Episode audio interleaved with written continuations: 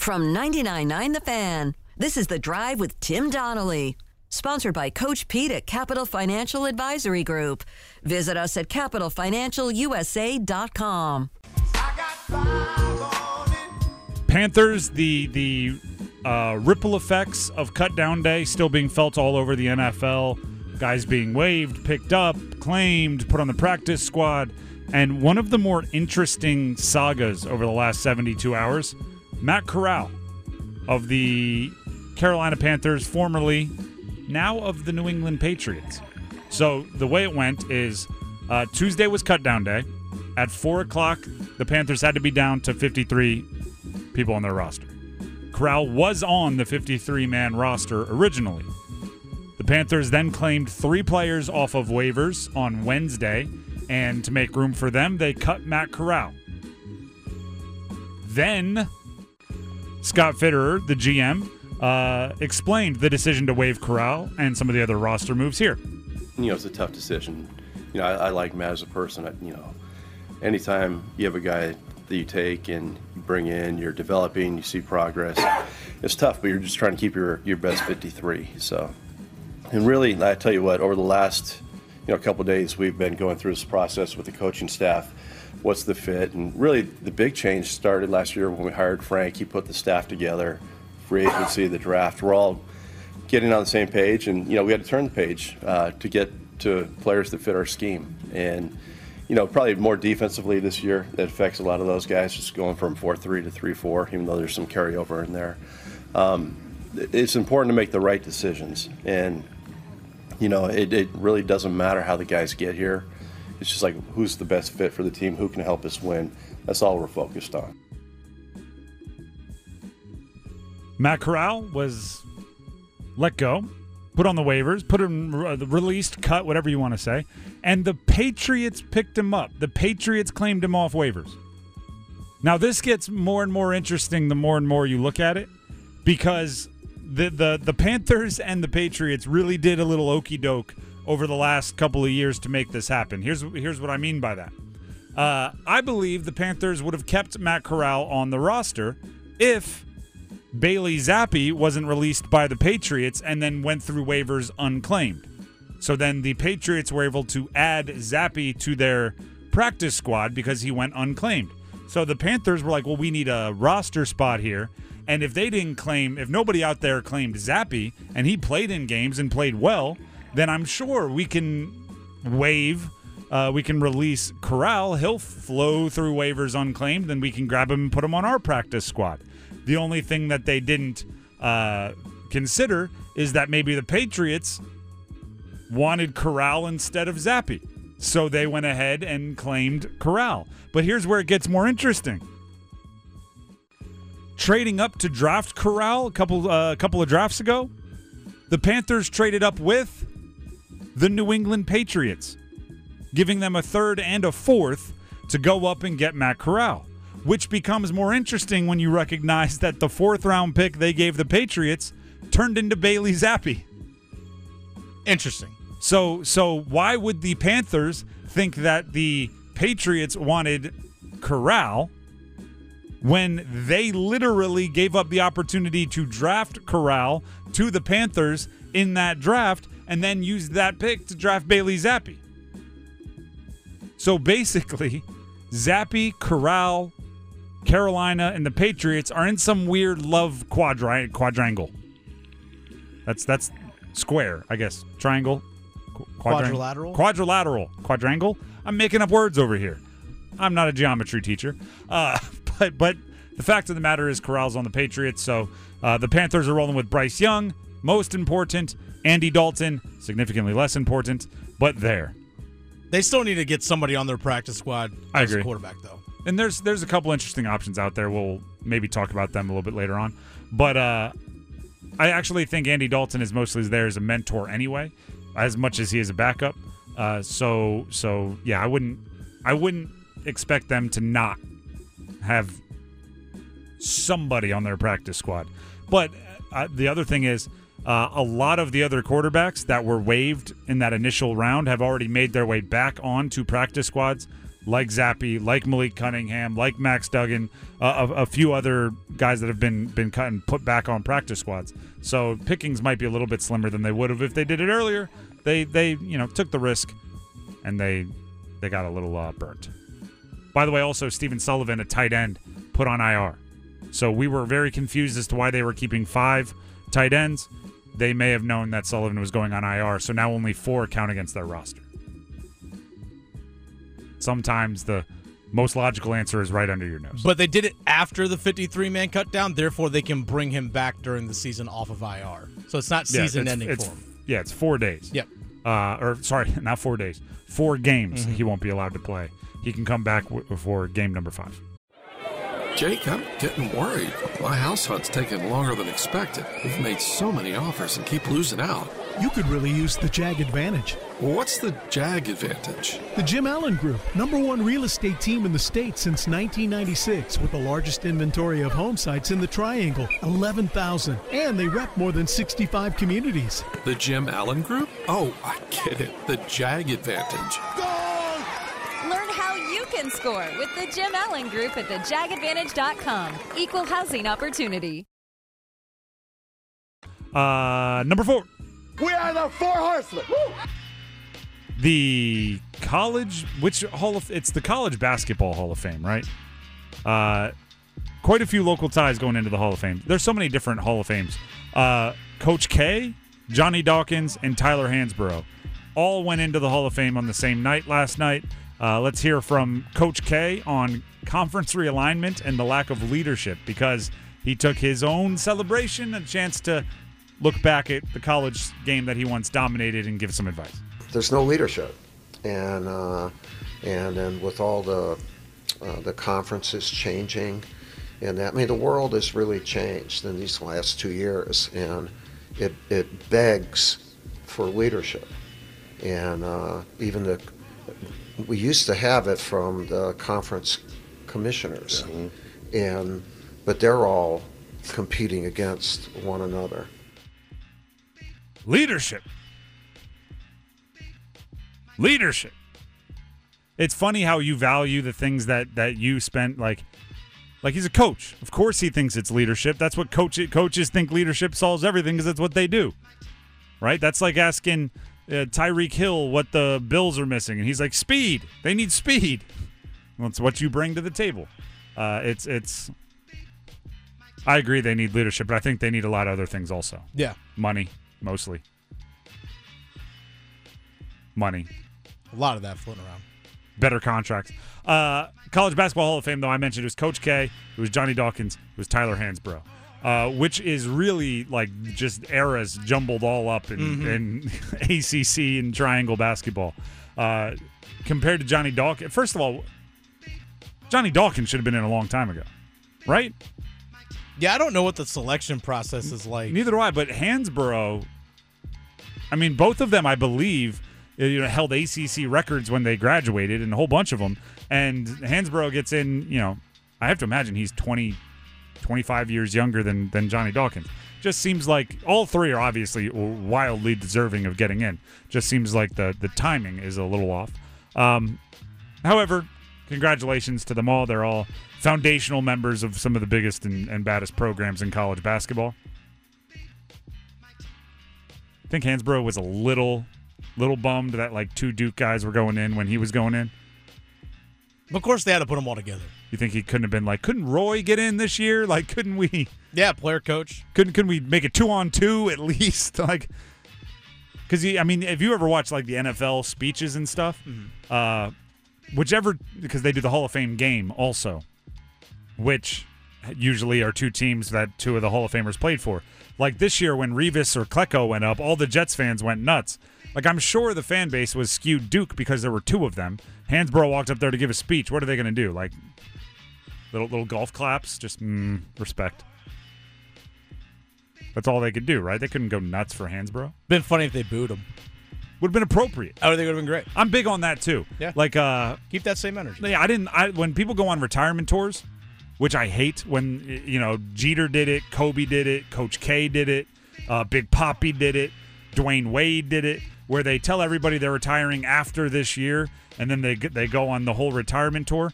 When your rival is like, "Oh, respect," and stands up and clapped, I, I hate that. Mm-hmm. I'm like, no, I, I spent for in many of those cases 20 years, if not significantly longer, trying to rip your throats out. This is your last chance to boo me, and you're gonna clap.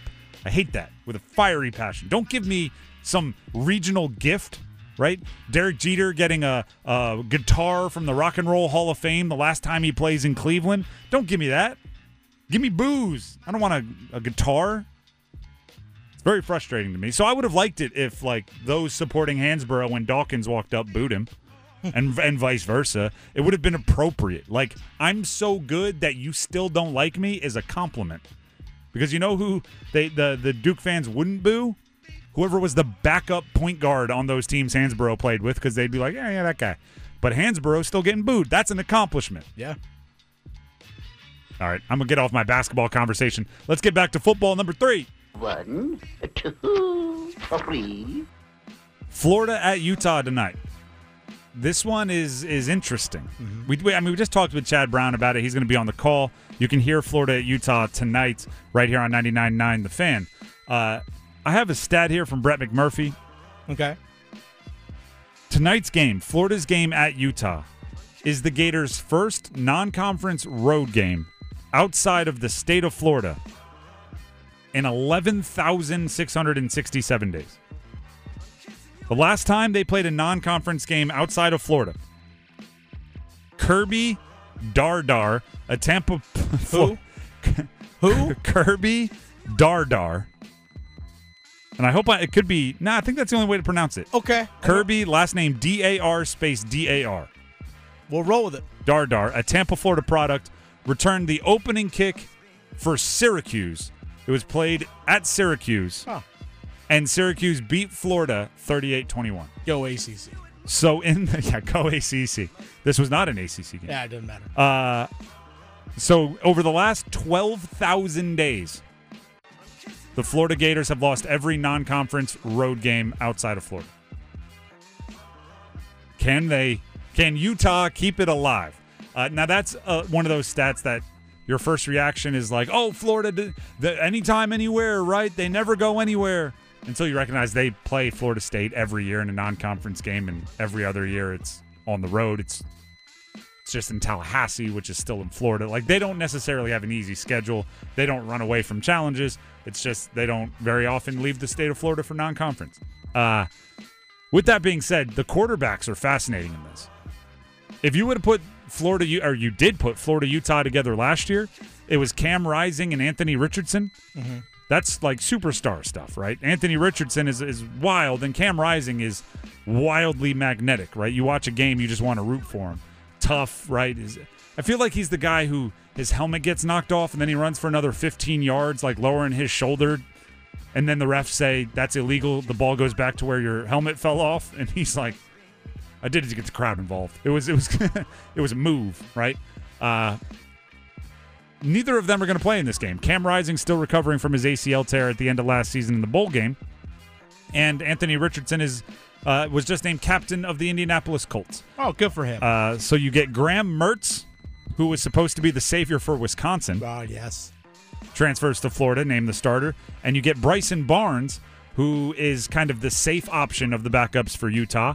But as you heard uh, Chad Brown tell us not long ago, if you've been listening for uh, you know, last half hour or so, um, they have Nate Johnson, a, tr- uh, a freshman quarterback that's going to be maybe given packages of the playbook, who Chad said might be the fastest guy on UConn, UConn, UConn, geez, Utah's roster. I like the idea of just you randomly might put a track star in a quarterback a few Yeah. times to run against uh, an SEC defense. Like that's that's just exciting to me. Uh, it'll be a defensive game. That's what I think it will be because both of these teams kind of build and play that style of football. But uh, but still, you can hear it right here on 99.9 The Fan, uh, and we look forward to you doing so. A game with more local ties is number two. Just the two of us. Elon at Wake tonight. Two Carol- uh, North Carolina teams. Wake Forest hosting. Wake Forest with the sellout. Yeah. To quote Dave Clawson, their head coach, starting to sell out because of us, not because of who we're playing. Big step for Wake. Also, uh, big step for Mitch Griffis, right? Was, was, small step for Mitch Griffis, big step for Wake Forest. if if we're we're talking astronauts here, uh, I think I think Mitch Griffis, just for the sake of narrative, as he takes over for Sam Hartman after Sam Hartman had such a, a efficient, kind of easily hypeable game for for Notre Dame last week against Navy. It'd be nice if Mitch can put together a similar stat line. Now, I would actually say Sam Hartman was not as otherworldly as everyone made him out to be. He kind of made the throws he's supposed to make for the most part, missed a couple touchdowns, but still found a way uh, to, to, you know, was it four touchdowns, no interceptions, like he did what he was supposed to do. I think Mitch can do that against a team like Elon if Wake Forest lets him. If they, they you know, gun a little bit and uh, try to try to find the, the, the touchdown passes when they're down on the goal line and, and such. I think that would help just and we're just talking narratives here. We're just talking who has to answer questions, who has to be in a good mood, bad mood after the game.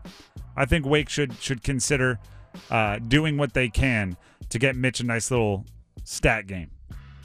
Everybody has stat games, by the way. Yeah, it's a confidence builder. It's a kind like when when you play the team that you know you're going to blow out. Mhm. And I'm not saying they do about Elon. This is now in general, big picture in college sports the coaches will tell the starters like, "Hey, we we want to get you in, take care of business, get you out." And they'll tell the backups like, "Stay ready, you might get an opportunity." Oh yeah. But the starters still beg for like one more series Oh yeah. because they want those stats. So I would expect Wake if they get in a situation where they're ahead by a bunch, maybe the starters don't have to beg as much. They're like, "No, we're going to leave Mitch in. We want to get him four touchdowns."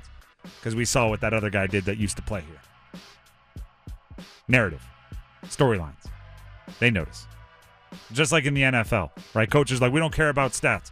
But if they like a guy and he's one touchdown short of getting a big incentive, he gets like 500 grand if he gets 10 touchdowns, goes into the final game with 9. They make sure he gets 10. Oh, yeah. Like, like, oh, we don't care about individuals. Yeah, you do. Get near that goal line, every play's going to you. Exactly. You're at least going to be the number one option.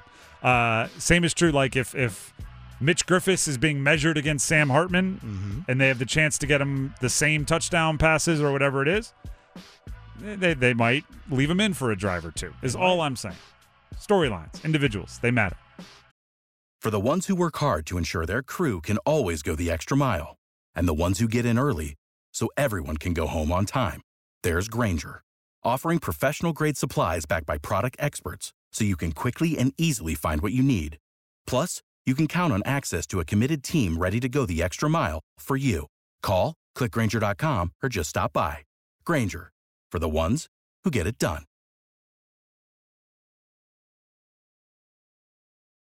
And of course, number one. The one! Number one on the starting five. Starting five brought to you by Window Nation. NC State at UConn tonight. NC State at UConn tonight. This is this one's interesting uh, for a multitude of reasons, and we've talked about a bunch of them. Uh, but one of them is, I th- do you know I think the goal for State is this year? Balance. Balance. Last season, the team was heavily skewed towards being a dominant defense and also an offense that's trying to hold on. And part of that is because they they due to injuries and, and everything else, they just had a different quarterback seemingly every week. But uh but the defense was dominant and then the offense was trying to hold on. And that's a, that's a dynamic that you don't love right? That's a dynamic as a coach where locker room rifts can happen. That's a dynamic where you you don't live up to the potential of your defense because they have to carry the offense. You just want balance even on offense. Last year middle of the pack passing the ball and and near the bottom of the pack running the ball sure you want the the passing game to get better and more efficient but you need the running game to get better and and to get more efficient right? That that's all about balance and and then you know you get into this wheel of success where running the ball makes it better and better and better to run play action and pass the ball which makes it better and better and better to run the ball. And then they're collapsing and you're beating them deep and then they're expanding and you're beating them the middle. And it just it all happens that way. So so I think the goal for NC State this year is about balance. Now part of that is Robert Anae's offense and Brennan Armstrong need to outplay uh, the the offense from a season ago And the defense needs to continue playing or or do their best to continue playing at the high level they've they've established in the past. And that's Tony Gibson, and that's Payton Wilson, and that's Davin Vann and Aydan White, and you could go on and on, and, and, and Betty and Scott, and you can go on and on down this whole list. But it, it's it's crucial to me that you like there's a difference between having an identity and and being known as like a one trick pony right? You can be known as a defense first gritty blue collar grinding team and then also have a good offense. Or you can be known as a team where it's like hey you know what? Their their defense is pretty tough but at least you get you know you get to face their offense as well. And and again it's not that obvious. And last year there were a whole bunch of reasons for it and the quarterback shuffle was one of them.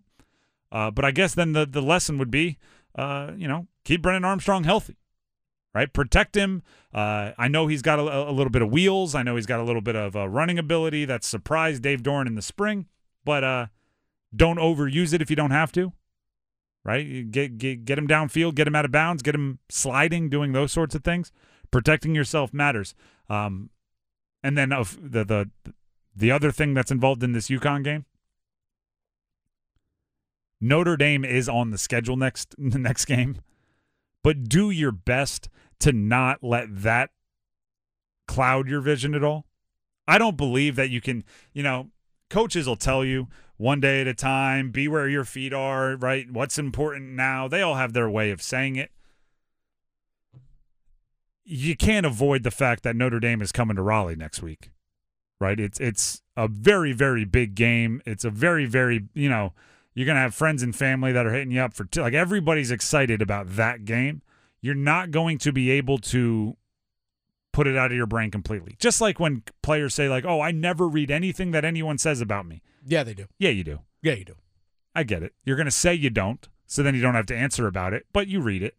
And, and you're going to say, "Oh, we are not thinking about Notre Dame at all this week. It's all about UConn." But you're thinking about them a little bit. It's just natural. You've thought about it. Yeah. You've circled games on your schedule. It's it, it's happened. Um, but I, I kind of look at it like this: if you lose this week, next week's way less of a big deal. So take care of business this week, and mm-hmm. next week gets to be all the fun and all the hype and all the the pomp and circumstance that that you hope it is. That that college football is so great at. College football is really really good at making the big things feel big. There, it's really really good at making the the big games events.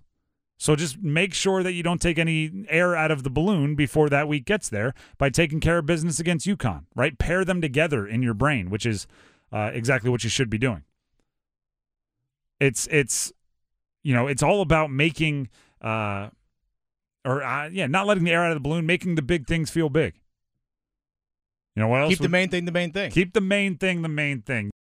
For the ones who work hard to ensure their crew can always go the extra mile, and the ones who get in early so everyone can go home on time, there's Grainger, offering professional grade supplies backed by product experts so you can quickly and easily find what you need. Plus, you can count on access to a committed team ready to go the extra mile for you. Call, clickgrainger.com, or just stop by. Grainger, for the ones who get it done.